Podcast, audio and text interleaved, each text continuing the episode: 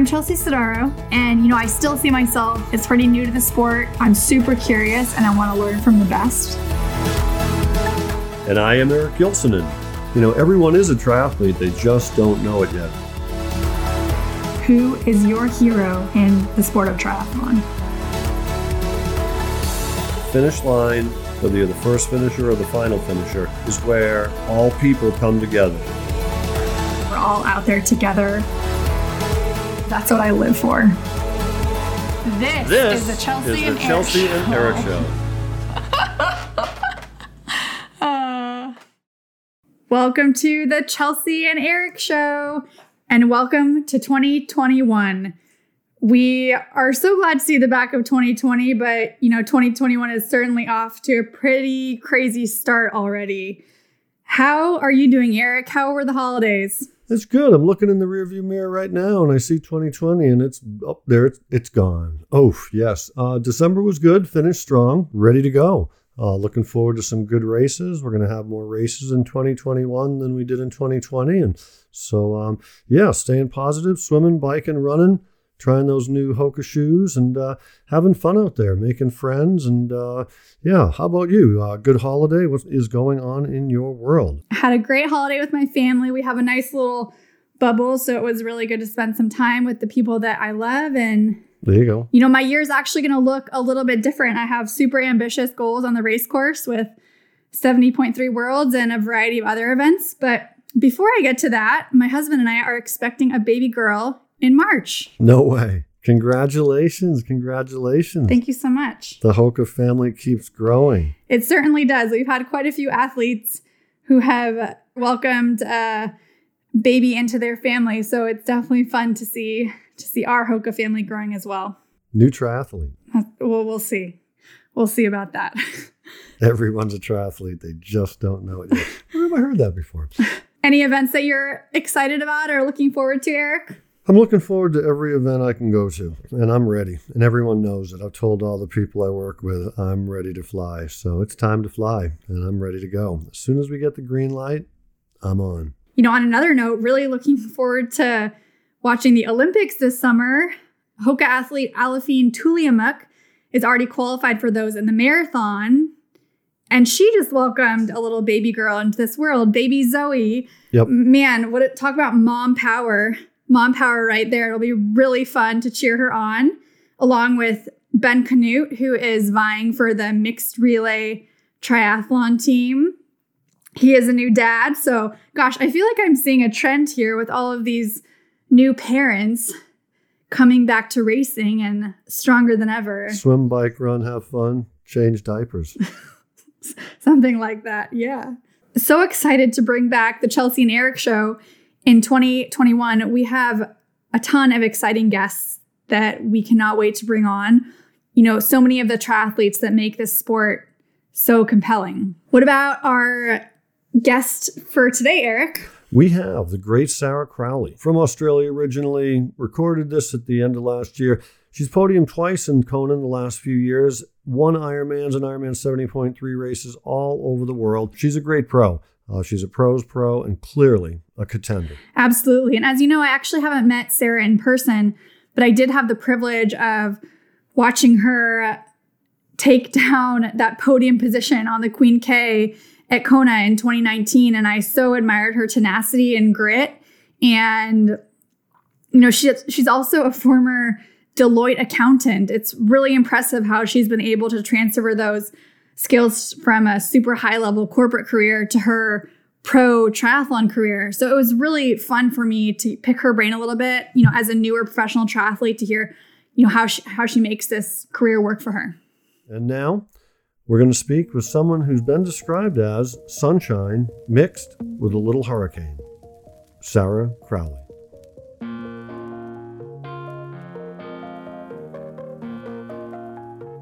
Sarah Crowley, welcome to the Chelsea and Eric Show. I'm so pleased to meet you for the first time here. I don't think we've crossed paths yet, but thank you so much for joining us and for coming on. Yeah, it's a pleasure. I've been looking forward to coming on and um, yeah, definitely to meet you, Chelsea. I think we might see each other in a, two weeks, but uh, yeah, it should be should be good to have a chat. Absolutely.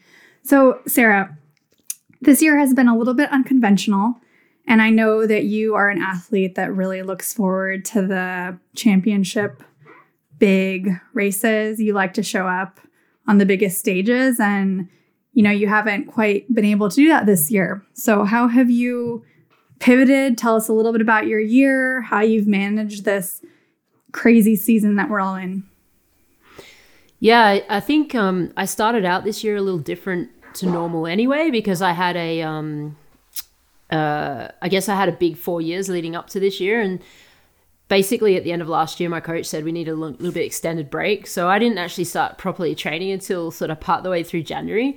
And um, we went to the Australian Alps for my sort of pre-camp. And whilst I was uh, isolated in some mountains, this disease sort of virus started spreading the globe. And um, yeah, for me, uh, initially, we were just going to head and do our normal thing, head over to Europe in the middle of the year. Um, but obviously with lockdowns and things, I went, um, you know, it restricted a lot of the training. So for me in Australia, we were quite lucky, and I could travel up to Noosa and be able to swim at the beach when the pool's closed and those sort of things. But I guess initially I struggled a little bit with knowing, you know, what to expect and when racing would start. And, you know, we, I guess all athletes this year have really struggled with understanding, you know, when to peak and when to start that preparation. And I think that's something that for me has been a bit challenging, because like you say, I do like the championship races, and each one of those builds on the next one. So, you know, when you come to the main race of the year, you've had that stepped up process. Um, and so I guess I was lucky enough to then be able to race Cairns and Mooloolaba, Ironman and seventy point three. However,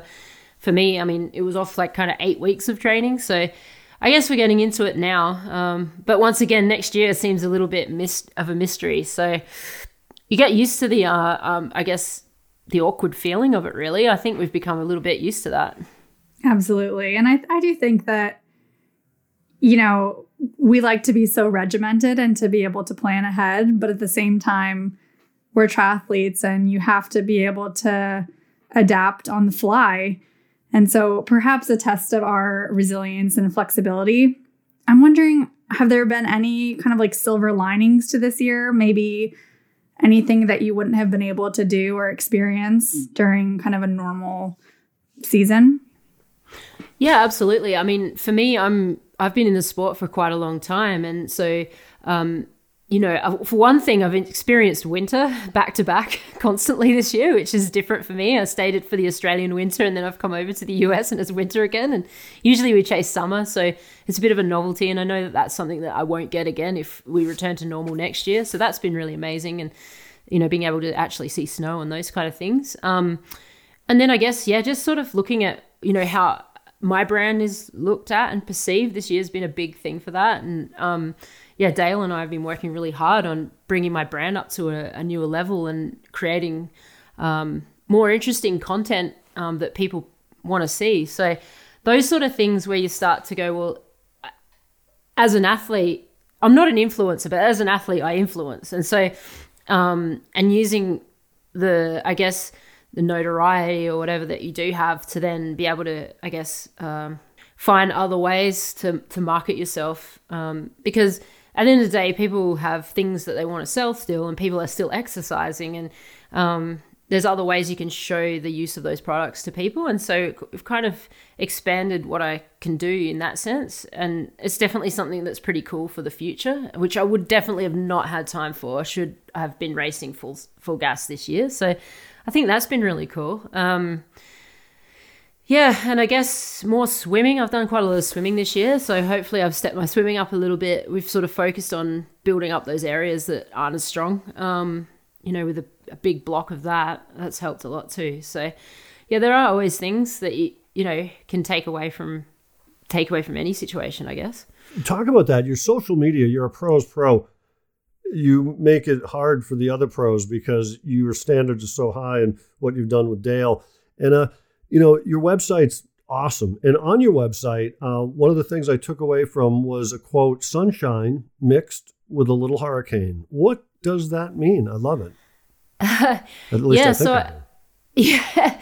Well, I guess, I guess I'm an accountant, so it's a little bit conservative. Yeah, I race triathlon full time, which is a bit edgy. And, uh, you know, most of the things I do are a little bit like that. Um, I can be quite serious yet I'm playful. So um, even down to my haircut, I guess. So yeah, I think um, it just sort of sums me up, I think. Um, you know, I, I'm pretty relaxed when it comes to racing and everything, but when it comes down to the the detail of everything that I do and the way I approach my job, I'm very serious about it. And yeah, so I think that quote just sums me up.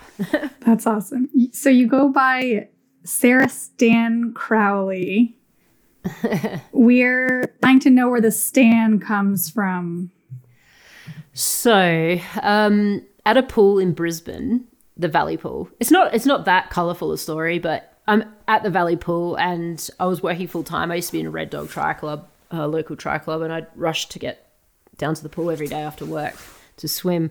Um, obviously I got a pool pass, except for they they wrote my name as Stanley Crowling, and um, it just stuck. So therefore everyone in the squad always called me Stan, Stan Droid, Staninator, all these things. And so pretty much after that, every age group athlete in Brisbane knows me as Stan. It stuck. It's stuck. Australia nicknames stick. I know. I feel like the nicknames and the lingo in Australia is really quite unique. Yeah. And most names end in, you just add an O or an E or a Y, and then that becomes your nickname normally, but not always. Damo, you know. Yeah, lots of uh, them down the road. These things. Crowley, Mappa. Crowley, yeah. yeah. So, um... You're originally uh, from Adelaide, uh, South Australia, and uh, what was it like to be growing up the youngest of three? Uh, your brothers Simon and Matt, uh, what was their influence uh, on your competitive nature? What was that like? Well, I was the youngest, so for me, I was competitive because if I wanted to use anything or eat anything or be a part of anything, I had to fight for it. So I think, um, and I was... probably mum doesn't want to hear this, but I'll, well, she knows I was bullied by them a lot, um, but it made me strong. So um, look, in Australia, we have this really amazing environment where everyone, well, in the era that I grew up, where Australia was a powerhouse in sport, I think most kids and most people respected athletes so much, and everyone wanted to be a part of, participate in most sports. And so for me growing up, I played a lot of different sports. Um, and I think it's why... Yeah, I think it's why we're so competitive, is that, you know, everyone was part of everything and it was the culture. Um, yeah, so for me, I think in the end I fell on endurance sport mostly because I was responsible for my actions. And uh, after playing a few team sports for a while, and I'm left-handed and I not, I didn't always get the positions and things that I'd want to play. Um, and so after a while I was just like, wanted to take responsibility for it. And so I, I've, in the end... fell on endurance sport, which I had done swimming and riding and running as a kid, but uh, I think, yeah, not in, in not in anywhere near the amount of volume and things that you need to be a professional athlete. But I think it just turned out that it, it was something that I quite enjoyed. Nice. Now that you're older, have you uh, made them pay for your uh, the past? Oh, uh, I'm not sure. I don't think so. I think they still. I'm still the little sister. I'm still. Well, yeah. It's the little sister, always the little yeah. sister. Yeah. When you were getting into running and biking and swimming as a kid, did you think or dream of being a professional athlete in any of those? Uh, not really in the individual sports. I mean, I, I think running, I started running at high school, and I think I've run since I was twelve years old and done a lot of it. But we were never put under any pressure to um, race or run real fast. Like, it was just volume. I just trained, and it was, I think I'm grateful for that now because I've got the years of running in the legs where I, would, I didn't have any injuries early on and stuff. So I think um yeah like I mean I, I, I think you always want to be a sports star in your head when you're a kid because it's cool, but I didn't ever anticipate that at all. Um definitely not swimming. What was your first triathlon like? And when you were in that race and across that finish line, did it click, hey, this is my thing? Or uh, when did that happen? What was your first race like? Yeah, so I raced in Adelaide for the first time as an Olympic distance event. Uh, and I just really enjoyed it because it, it, you're fully, res- like I said, you're fully responsible for the outcome. And I think you get this little itch that you could always do a bit better. And um I was lucky I was a part of a group that had a really good structure to the training. Like, um, even though it was mostly age group athletes. We did have two athletes that were on what was called the Accenture series in Australia, which was quite a popular um, yes. short course series at the time. Uh, two twins, they were cool. Um, and I think, yeah, we just had that environment where it was about really good quality training, um, and it was definitely not fluffy training or anything. And so I guess I walked away going, well, I if I continue doing what I'm doing, then I can improve. And I quite liked the idea that, yeah, once again, I'm responsible for that. And so the more effort you put in, the the better return you get, I guess. Did you love that first triathlon? What do you think was the, like, beyond just kind of feeling responsible and ownership over your performance, what was the kind of appeal for you to keep on pursuing that? Um, I quite well, I mean, I guess you get encouraged in age group triathlon at the time. I was about eighteen or nineteen or something. And I guess in that environment, people encourage you so much. So the, I guess the community surrounding the triathlon, I think, is really fun too. So, um, you know, you're always encouraged to come back on Monday and, and be part of it. The, um, I guess the group environment, which I really enjoyed. Um, I think as well, it was a good escape from my work. So um, I just started in an accounting firm, and it's quite intense. And so what I've noticed over the years of working was that every time the workload and, and, the, and the study and everything got more and more intense, I trained harder as an outlet. Um, and so I think it gave me that sort of outlet where I was sort of in my own head and could think and, and everything else, um, what I wanted to um, whilst exercising. Sure. And sounds like you already had the... at least the pieces in place with all three sports. Um, that's, yeah, quite the foundation to start with. I think nowadays, like with triathlon, I think back then, and I, I know in, in the U S you guys do it, is you still sort of take people sideways from running that have got a bit of a swimming background, or swimmers that have got a bit of a running background. I think that's a really good way to do it. I know in Australia now and across the world, people are developing juniors, and I think it's really difficult to... It's kind of a sport where, you know, you grow up doing a lot of different sport, and then you train hard at triathlon later as its own sport. Um, you know, I'm I'm not convinced that bringing juniors through as triathletes is, that's my personal opinion anyway. Yeah, it's an interesting conundrum, just specializing in sport in the first place, right? Mm. If that's, you know, the recipe for success or disaster down the road, but it seems like it was successful for you. Yeah, I mean, I was lucky to be part of talent programs and everything else once people sort of knew that I could run, and it, I was just unrefined is how you'd call it. One of those talent programs was back in July of two thousand eight, and you were chosen the only woman uh, to race and represent Australia in the Young Guns Tour of uh, Asia. Uh, what was that experience like to get out and race in Asia? And uh, talk about those races. Were any of them breakthroughs or turning points? Yeah, so I guess um, I got to the point with racing sort of age group. I raced in the age group World Championships in Hamburg in two thousand seven. And if you look at the finish list of that race in my age category, you'll see people like Camilla Pedersen, Annie Haag, um, a few others. Anyway, we I did this race. It was very competitive.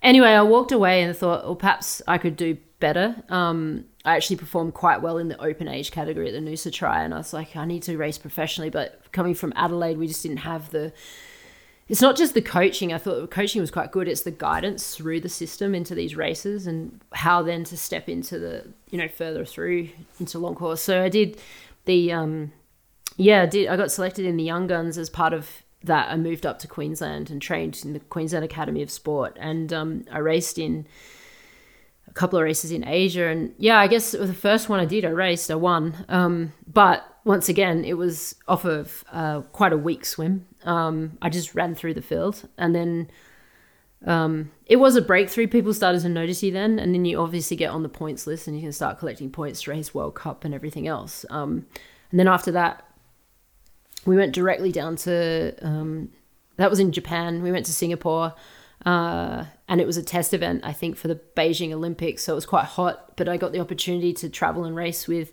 some of our Olympic athletes for Beijing, like um, Courtney Atkinson and Emma Moffat. Um, and so for me, I learned a lot from them, even in that, just that trip. Um, even some of the younger people that were younger than me, like Josh Amberger at the time. Um, and so, yeah, I think... you know, it was a great learning experience. It was probably my first introduction into what it's like to travel and race as a professional. And I'm super grateful for having that experience now, because I just draw on even those experiences from then, even now. I think everything you learn, you kind of learn on top of it, the last thing you learned. So um yeah, I was really grateful. And I guess in the Singapore race, it was like super super hot and people were passing out everywhere. And I guess for me, it was probably like, wow, I actually can race under the... it was like something to note for later, that I could sure. cope really well with heat, um which has since been a, I guess, a strength of mine, as you know, from Hawaii and stuff. And you ran yourself through that as well. Yeah, yeah. I was just relying on my did run. Did you say hello to everybody as you went by them, or did you just go by them? No one was talking. It was too hot. Okay. Yeah. So, you know, later in two thousand eight, you got your first podium in Noosa, and you proceeded to, I think, compete on the World Cup series and um, like the World Championship series. But then you stepped away from sport for a little while. Did you plan to come back to long course, or were you just kind of checking out and launching your corporate career? Well, um, so to, when I before I left to go do the short course racing, I gave my workplace at Deloitte like a uh, notice that I'd be away for a couple of years. And they were super super supportive. They, uh, you know, they were just, fine, you go do that and you keep your continuous service, you keep your job and you come back when you're ready. Um, but I got injured at the back end of, of that time. Um, and at the same time, I'm getting a notice saying, when are you coming back? And it was like, oh gosh, I got to make a decision here. It's, it's financially, like when you're racing and you're not winning at the World Series level, it's, it's not really super... uh you know easy to get by. And so I think it was kind of that decision. It's like, well, I got this job sitting there that I can happily take, or and I'm injured, so it's sort of very um lucrative kind of decision to make. And I, I guess it wasn't easy. I didn't, because you're kind of giving up on your dreams too, because that whole point was to try and make London Olympics or something. And you know, you're getting there, you're like ranked in the top twenty-five on the World Series, on the, you know, I T U I T U points list, and you're thinking you're making it. But in the reality, I sat down and I'm like, my swim is just not at the level, and until I can address that, it's not really going to be something that I can um you know catch up in anytime soon. And so I went back to work, but at the same time, it didn't mean I didn't stop. I straight away, I mean, I enjoy trading, so I joined the Red Dog Tri Club um and kept that social kind of thing going, because um I think it's yeah it's a brilliant outlet while you're working. Um, but I did participate in a stack of running races, and also a lot of, um, I raced a three, maybe three of the National Road Series cycling in, in the Deloitte had its own cycling team at the national level. So that was pretty fun. I, yeah, it was super fun. Um, I learned that I didn't want to be a cyclist, but I did gain skills from that and experience racing cycling tours that built my strength up and what I needed to do. Um, I guess I learned what I needed to be to race middle distance triathlon. And I kind of was able to manage that working um, for a number of years. So yeah, that was kind of the next thing. Right. And still developing those skill sets at a fairly high level. I think that's a really, not that it was necessarily planned to launch this, what has become an incredible and successful long course career, but you know, I think it's worth considering how maybe focusing on those areas, even though you're already a good runner, even though you were already a good cyclist, but immersing yourself in kind of a competitive cycling environment perhaps took you to the next level uh, when you decided to take on seventy point three. Yeah, I mean, I guess it was sort of something interesting to do. It kept me in sport. And I think I do look, I have this argument with my brother all the time, and I'm always like, oh, I wish I just went straight to long course. And my current coach, when he, he even suggested it just after I uh, was about to go back to work, he's like, oh, I know a coach and I think we can fix your swim. And, and, uh, and I was like, oh no, Cam, it's fine. I'll just go back to work, but I will get a pro license and I'll keep racing while I'm, while I'm back at work. But, and so I joke with my brother and we always argue about, oh, I wish I went straight away. And he's like, I don't know if you'd still be racing now if you did that. So he sort of, my brother's of the opinion that that just bit of time to sort of just take yourself away from it, which is kind of what this year is a bit like. It's sort of, if you don't take it as seriously, and I've got that experience doing that where I sort of, you let things go a little bit and, you know, you kind of just step back a little bit and then you get to build that up again. Um, I think that time was really good for me for that. Totally, especially as we're seeing female athletes extend their careers longer and longer into their late thirties and early forties even. The possibilities of what we're capable of are totally expanding for how long our careers can be. And I, I think I've noticed with a lot of endurance athletes, whether it be triathletes or runners, you see sometimes these women take a, a big break in their careers to pursue another job or have a family or whatever. And they come back and they're just crushing souls, you know, in their late thirties. Mm. And so... I think I a lot think of it's breaks. Yeah, go ahead. It's all enthusiasm a lot of the time, you know. If you lose the the passion to do it, then you're sort of just going around, right? So I think some of these little break times, they're really good for that, and find rejuvenating why you want to do it and realizing, you know, how you love it and everything, and the, the feeling of success with it all and everything else. I think sometimes if you're constantly in this level or this state of performance and, and everything else, it kind of, it, you know, it's not sustainable. Um, and so some of these little breaks, I think, are quite good for that. And it, it certainly seemed to work for you, because when you did uh, get back into triathlon in two thousand twelve, you landed on the podium for a win in Cairns seventy point three. You know, what was it like to be back into the sport and winning after taking a break? Uh, did it feel different? Um. Yeah, you know what? Like all of the events that I participated in between about two thousand eleven and I guess two thousand sixteen, I I didn't feel like a professional. Um, and I, it's funny because I'd run into people like um, Annabelle Luxford and Liz Blatchford, and they were always um, super fascinated and curious by how I was managing work in corporate finance and then trying to turn up to these these races and, and participate. And I...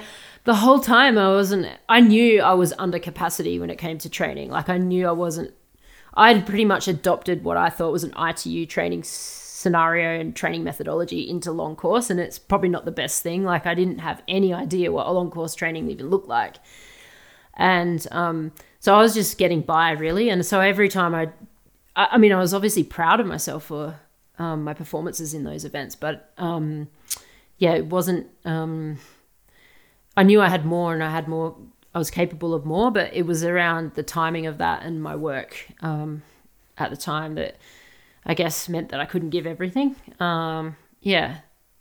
I didn't actually ever know if I'd go full time again. I think that was just, it was a little bit of escapism from my work environment at the same time as it just, things just fell into place in two thousand sixteen. Mm.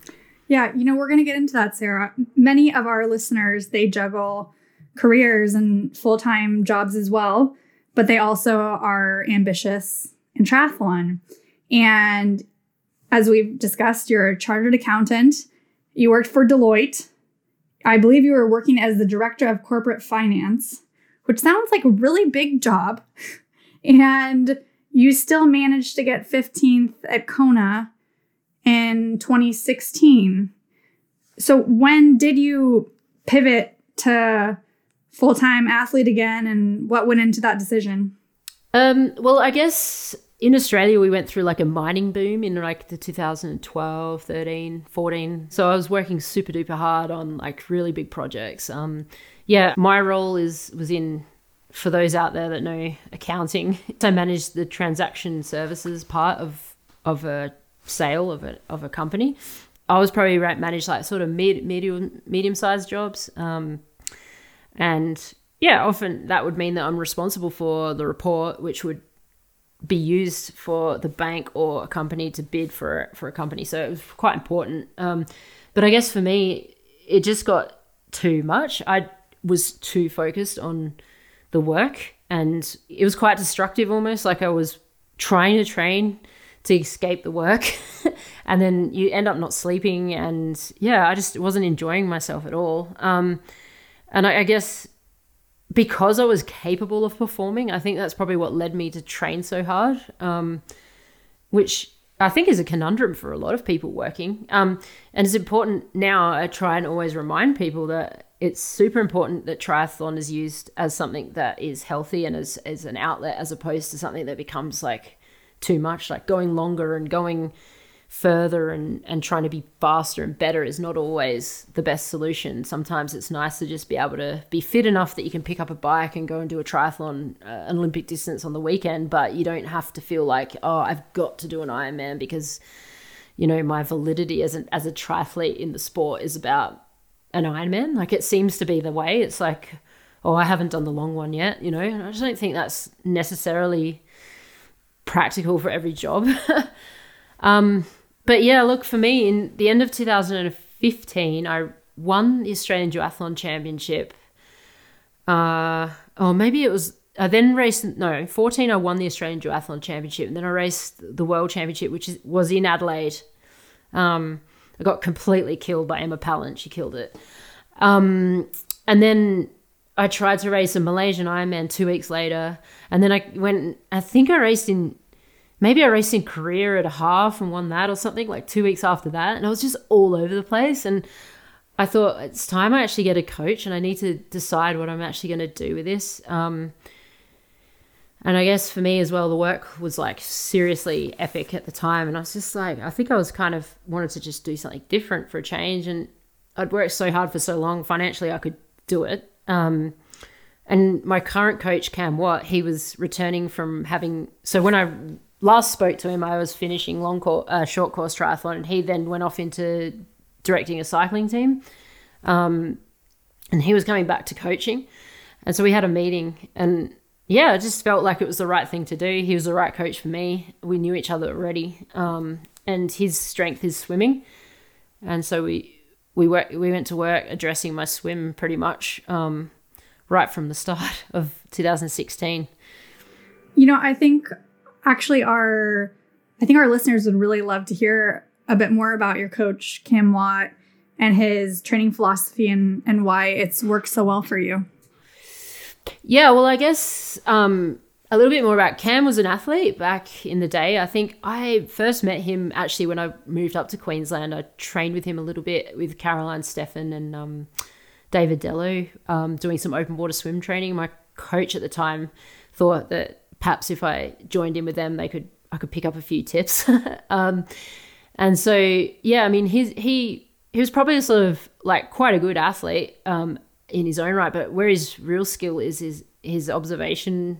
And um, as a coach, he's very, he's really brilliant at picking up nuances about different people and the way their body works. And, you know, he's not always looking for a cookie cutter solution as to how to fix a problem. He kind of thinks about it a bit more and, and comes up with something that helps the athlete as an individual. And so, I mean, I wasn't aware of that. I just had noticed that he was coaching a few athletes on the side while he was a, while he was, um, the director of the cycling team, and, and they were going really well, more than I ever expected they were capable of. And I was like, well, maybe he is actually quite a good coach. And getting to know Cam more, yeah, you know that he's gone and sat on pool deck with, you know, some of Australia's greatest swim coaches and observed, um, you know, perhaps sat there and they've said, what do you think about this swimmer? And, you know, he's then given that feedback. And he, he even spends time now with some of his friends, you know, trying to, um, I guess, you know, uh, understand each other's coaching styles and everything else. So I think his skill as a coach is is pretty amazing. Um, and so I guess, yeah, when it comes down to his philosophy, I guess broadly in triathlon, it's like a Tri-Sutto approach, because his mentor is, is Brett Sutton, who coached him. Um, but then I guess it, as an individual with his coaching, he's very much about, yeah, the individual athlete and what they need to improve. And that's really helped me so much um, over the last three or four years. It's been a slow process of change, but uh, worth it in the long run. Who at thirty odd years age changes their swim stroke? I mean, it's unheard of, right? But we did it. Awesome. So, you know, you mentioned Cam, and you're a strong believer in team, uh, as I know Chelsea is as well. Aside from Cam, um, who else is on your team, and um, how are they, you know, helping you and pivotal to your success? Yeah, well, I guess, I mean, So I guess this year, I mean, Dale Travers, he's my videographer and photographer, and we've worked really hard on my P R this year. Um, and I think this year with the environment that we're in, it's been, uh, you know, like critical, because you have to stay current. And, you know, a lot of, one thing I learned early days of triathlon was people, I was watching it with the age groupers, they're only in the sport for two to three years sometimes. And so every two or three years, you're forgetting who the last, and you could even ask people now, who's Emma Snowsill, and they probably don't know who she is, and she's an Olympic gold medalist. Um, and so I think um, trying to stay current when there's no racing is is a real challenge. And so we've put a lot of work into that this year. Um, you know, I guess it's providing structure and a process around how we do it. Um, and, you know, that kind of taking it off my plate um, so that I can focus on my training and everything else has been like s- super important to me. Um, yeah, I mean, as well, we're not just looking at it from uh, directly marketing as well. It's kind of in community involvement and just building my personal brand as well. So like, I guess, um, you know, doing things like social rides or, or charity events and, and everything else, um, which I've just never been able to manage that myself. Um, and I know there's other athletes that probably feel that that's, you know, it's kind of overwhelming. And where do you even start? Um, but I think putting process and structure around it just makes it, it just takes it off the table, and it's not something you have to then worry about. Um, yeah. And I mean, with my background in business as well, I think it's worked out really well. It's definitely, um, you know, I can see ways that we can make, you know, I guess I can come up with ideas and everything else as well. And it's good to be able to then operationalize those and see them go off and see what happens. So yeah, I guess that's been really an interesting thing this year. And it's definitely, I think, going to definitely be awesome once I get to start racing uh, and capitalize on all the work we've been doing. Um, I think it's, it's quite exciting. And then, of course, you have your support crew of people. Like, I have trusted people that I use, obviously, for... And I think that's something kind of important that I've learned over the years is I've pretty much always had the same physio and the same doctor and the same masseuse and the same people that you trust, um, and that those people are people that your coach is happy that you see. Um, I know from when I first met up with Cameron, he's, like, reducing the amount of people that influence my day um, was a key was a key thing for him. Um And so I guess to have people that, you know, uh, provide you with the right amount of advice, but then also acknowledge the coach's involvement in everything you do is, is really important. Sarah, I listened to several interviews with you while I was getting ready for our chat today. And I really enjoyed hearing how confident you are and how motivated you are, even after all that you've done, to take your performances to a whole nother level. And I'm I'm curious, where do where do you think that confidence comes from? I actually, uh, well, I always kind of think of this. I think um, I've always I've always had an underlying sense that everything's going to be okay. And so I know that because I've worked so hard in the past, and everything, if you put the work in, you seem to get the result. And so I feel like the confidence is just driven off of so many past demonstrations of that happening that um yeah I know that if I keep putting all the processes in place, and you know might, you might lose a few things and things don't go your way, right? But eventually, if you just keep following the process, all the study pays off, all the work at work pays off, all the training pays off, um and it's just that consistency, application to the process, doing it as you're prescribed, that uh, always sort of turns into at some point a result. And so I feel like, yeah, you just have, I just have unyielding faith in that. Yeah, that's such a such a great point. I think in this era of social media and instant gratification, so many people want the results yesterday. And when you're in endurance sports long enough, you realize that that's not how how things work. And maybe you'll have disappointments and successes along the way, but to ultimately kind of reap the rewards of all that work, it takes a long time, but also a lot of faith that it will pay off eventually. Yeah. And I, I mean, across, across my career, there's been times where I've put timeframes on things. It's like, oh, if I'm not doing this by this age and I've had this many years in this, then I must, um, I'm not going to be good enough or whatever. But then I've come to realize that it's such a long journey in triathlon, and I walk myself back to some of the times where I've had those thoughts in my head, and you're like, why? Like, you know, you get an injury in your late thirties or your mid thirties, and it, it's literally like you think of one when you're twenty-seven and it's the end of the world, and it's just not. Um, and so a lot of the people I train with now, they're in their early twenties and they think it's the end of the world. You've got like fifteen years of your career ahead of you. It's not even a thing. Um, and so I mean, you only learn that with experience, but you kind of wish you had that knowledge when you were younger. Um, maybe I would have, this is the same argument I have with my brother all the time. Um, you know, maybe I would have switched to long course earlier if, you know, if I'd sort of had a different perspective. But yeah, it's definitely a long process, and that it does pay off in the in the end. But trusting the process as you have, you know, do you feel that your mental game has changed uh, since your early days in triathlon with the experience you've gained? Well, I have a lot more knowledge now as well. It's sort of, I think I didn't know what I didn't know back then. There were so many things, like I didn't know anything, um, in a sense that I think I've opened my eyes over the last five years to just everything from the tech of the bike, you know, to using different equipment for different things, to heel drop on your shoe, to, you know, cadence when you're running, all these things that you, when you're younger in your career, you don't even understand them. Um, as you get more experience, you understand a lot more of the variables. And so I think when you know you've put all the pieces of the puzzle together and you're in form, you know what the level is, you know that you've got all these other stuff that's put away, you you've performed at the level, so that when you're actually training at that level, you know you're going to get the, at least this result. Um, all of those things build the confidence that you, that you can get the outcome or that you you know you're trying to achieve. What do you think are a couple of the areas where you still have some room to improve, or what are the little maybe projects that you will be working on in this next portion of your career to really, yeah, take yourself to the next level? Well, I guess one thing that's frustrated me that I keep bringing it up over and over again is I definitely have not had the run that I'm capable of in an Ironman. It's so frustrating for me because I look back at all my I T U running and my um, even just running without a bike, um, and I know I'm capable of so much more. Um, and so we got quite close last year, but then once again, we've gone away and we've focused on, I guess for me now, I mean, as you short course folk, folks move into long course, the swim is going to be more important again. And so we've kind of focused a bit more on that this year.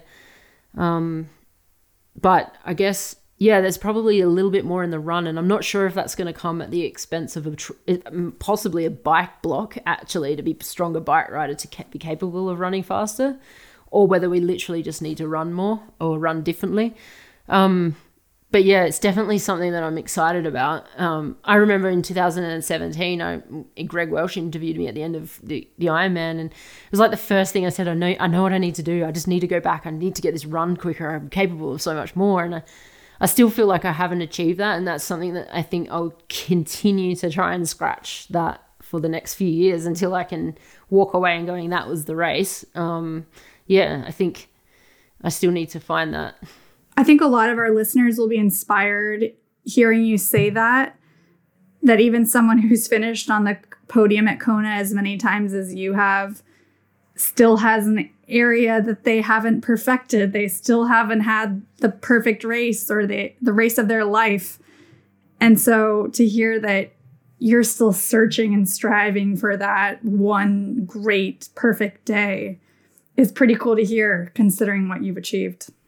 I think, um, yeah, and it's something I guess Cam drummed into me early. You can't be racing to beat a certain person or to get to us, you know, to kind of, I want to win this race or I want to beat this person. And a lot of people race with that. You hear them talking about the star list and the this and the that. And you're just like, it's not about that. It's about your personal performance and reaching a level. And I think once you get rid of all of that kind of noise around, because at some point you will get to the top, and then what motivates you, right? Like if you win, like look at Daniela, she's won Hawaii and everything else, nine-time world champion, you know, and she keeps coming back. And I think that's because she's intrinsically motivated by her personal performance. And so I think it's something definitely to keep in mind. And it doesn't matter if you're, what level you're at, it still hurts the same to train as hard as we do. Um, no matter if you're going X fast or Y fast, it doesn't matter. It's it's all about your personal performance and your personal level, and I guess striving to achieve your, what you're most capable of. You served on the board of triathlon in Australia from two thousand fourteen to two thousand seventeen, and you've worked continuously on women's initiatives in triathlon and in, you know, sports in general. Um, what is your proudest accomplishment as an athlete? And also, what is your proudest accomplishment in the corporate world? Oh, wow.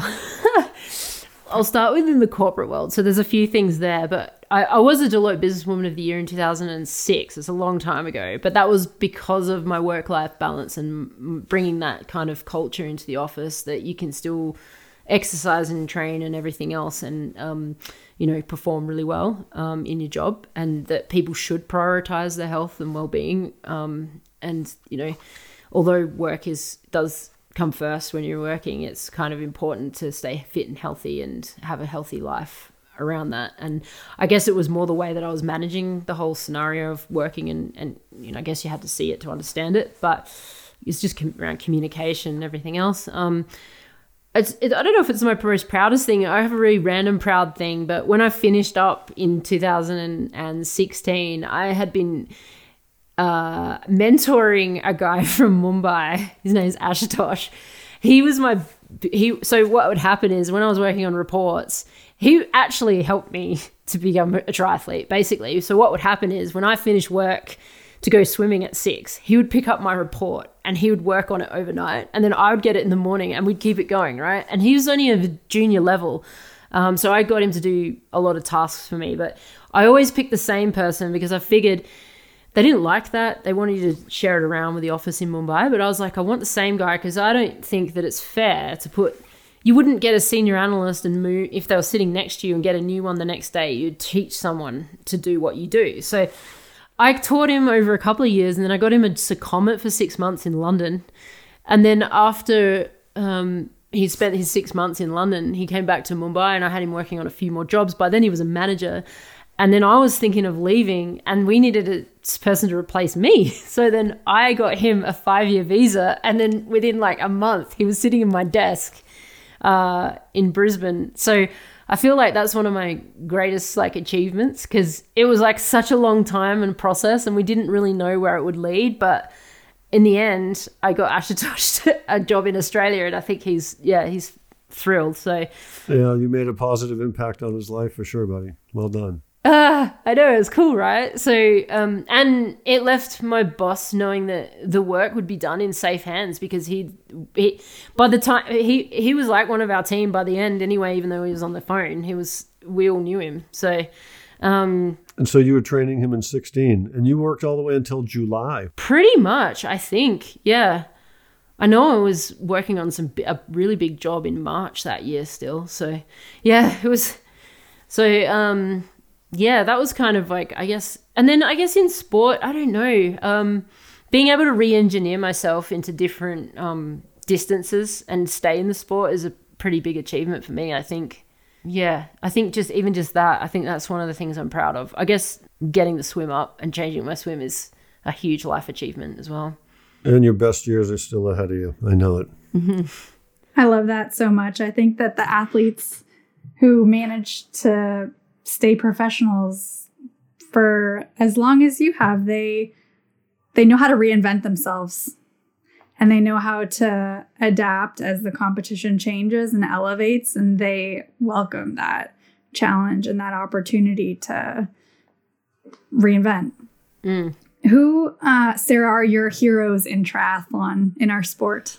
Well, I guess initially it would be, I guess, Emma Snowsill back in the day. I mean, like that, we all wanted to be like Emma. She was so such a good athlete, but such, she conducted herself in such a brilliant way. And I think that I'm going to pick Australian athletes here because I'm Australian.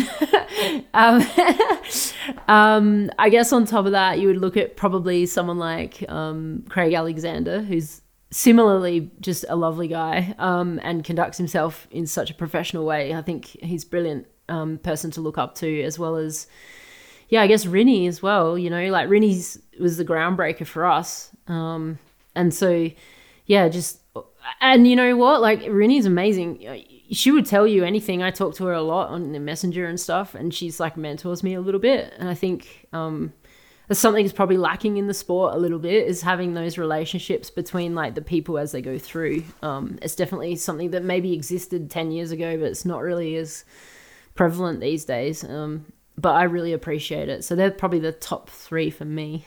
Talking about Kona, um, we'd love to hear about the uh, Battle of the Run. Uh, you were third in two thousand nineteen. What was it like coming out of the uh, Energy Labs in the last five K, um, you know, in Kona, getting that third spot?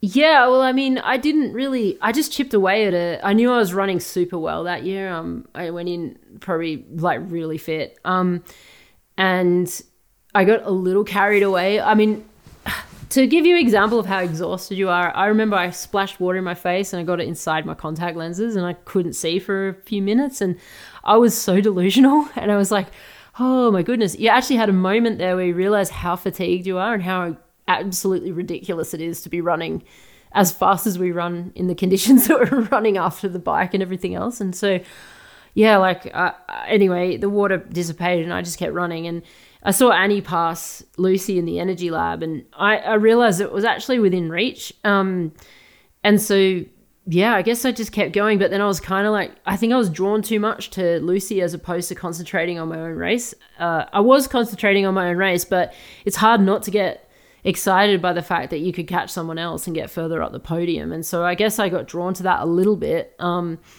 And then at maybe at thirty-five kilometers, I reached down and I'd like, m- maybe should have just had one more gel in my pocket. Uh, and there wasn't one.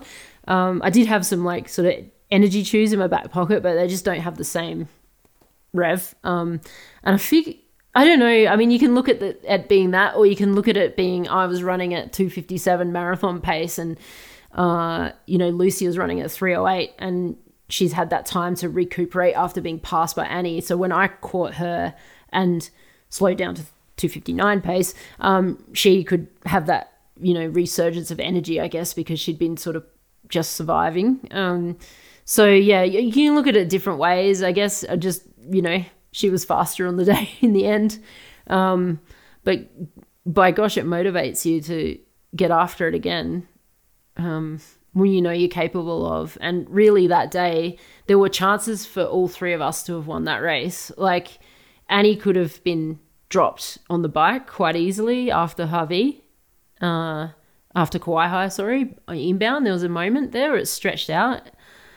And, uh, you know, equally, I guess if you put in that scenario without Annie out in front, it's like, well, has that changed how you're thinking in that moment uh, as well? So I guess, and then, you know, obviously then Lucy's in front as well if Annie never was there. So, you know, I, to be at that level is, you don't need to change anything of what we're doing right now. It's just a repeat performance and the opportunity. Um, and then, you know, you can take advantage of it. Motivates me just hearing you talk about it. I don't know if people realize how dynamic an Ironman race is right now in the pro women's field. You mm. know, it's not like... Um, just it's not a time, trial. time trialing on your Mm-mm. own. Not at all. These athletes are across all three disciplines, just they're racing the whole time they're out there. Yeah. Like I had people sort of say, oh, you didn't pass her right. I'm like, well, you try and pass someone right at the thirty-seven kilometer mark in a nine hour race at forty degree temperature off a tarmac road. It's like, of course it's not. I, of course I wanted to surge past Lucy. Um, It's, you know, it, you're really pushing the human limits. And I think now with super fast swimmers, strong bike packs, uh, quick runners in the strong bike pack, it's becoming way more tactical, um, you know, down to who you start the swim with and, and all that sort of jazz. And, and also, I guess, even, you know, the wind conditions and all you's fit up and pretty much everything, really. So... yeah. What is it going to take you to land the top spot in Kona, do you think? Mm. Um, I think a repeat performance, but maybe me being a little bit more tactical when it comes to like the bike, and perhaps when, you know, a Daniela Blymel pushes real hard off the front of the bike, it's backing up with a second blow to drop off some of the other runners, because I, I do have a strength on the bike, and it's probably what does take the edge off my run a little bit.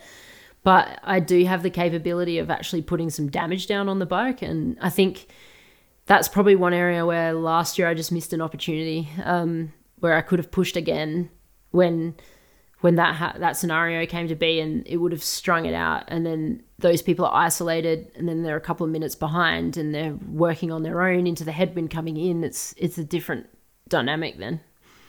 Um, more running as well. Run faster. Yeah, well, we love to see all those see those wheels turning already. Yes, your intellect is part of your great athleticism. Absolutely. Sarah. Awesome. Sarah, we've got a couple quick fire questions to finish yes, up with do. Here. Do it. Eric, I'll let you take it away. Yep. What is your favorite mantra? What's your favorite saying? Oh, uh, if you have one. Oh. I don't really have one. I go pretty blank okay. when I'm in a... Well, cool. Your favorite journey? In what sense? The world is your oyster. I love travel, so pretty much anywhere I can go. Triathlon journey. Favorite sound? What is your favorite sound? Well, these are quite strange. Um, um, oh, cracking open a can of soft drink. There you go. Cold bev, fizzy bev. Yep. Sarah, you get one style of Hokas to wear for the rest of your life. Just one style.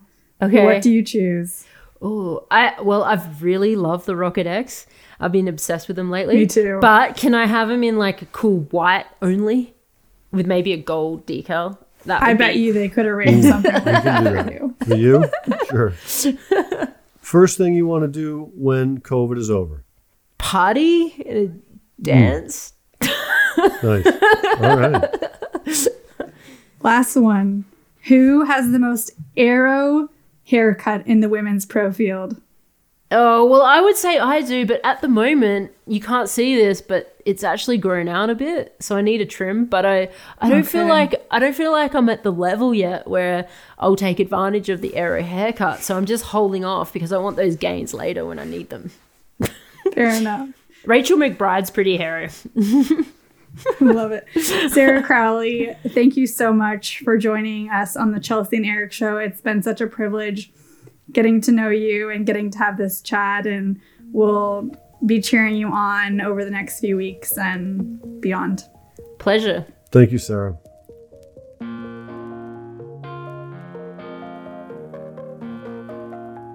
That was great. Intellect and thoughtfulness. Those are my first two takeaways from Sarah Crowley. What do you think?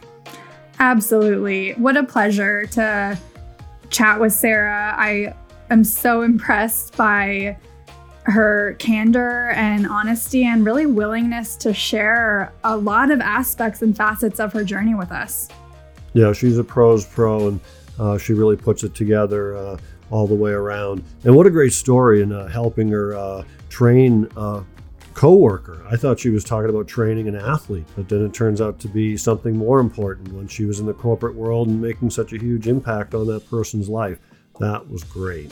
From my perspective, it seems like she's aspiring to make that same impact on our sport. And I'm really looking forward to seeing how she progresses over the next few years. You know, she's she's been in the game for, I think, eighteen plus years now, and still has massive ambitions to take her game to the next level. So I'm really excited to see where she goes from here. And I hope that you all enjoy this conversation as much as we did.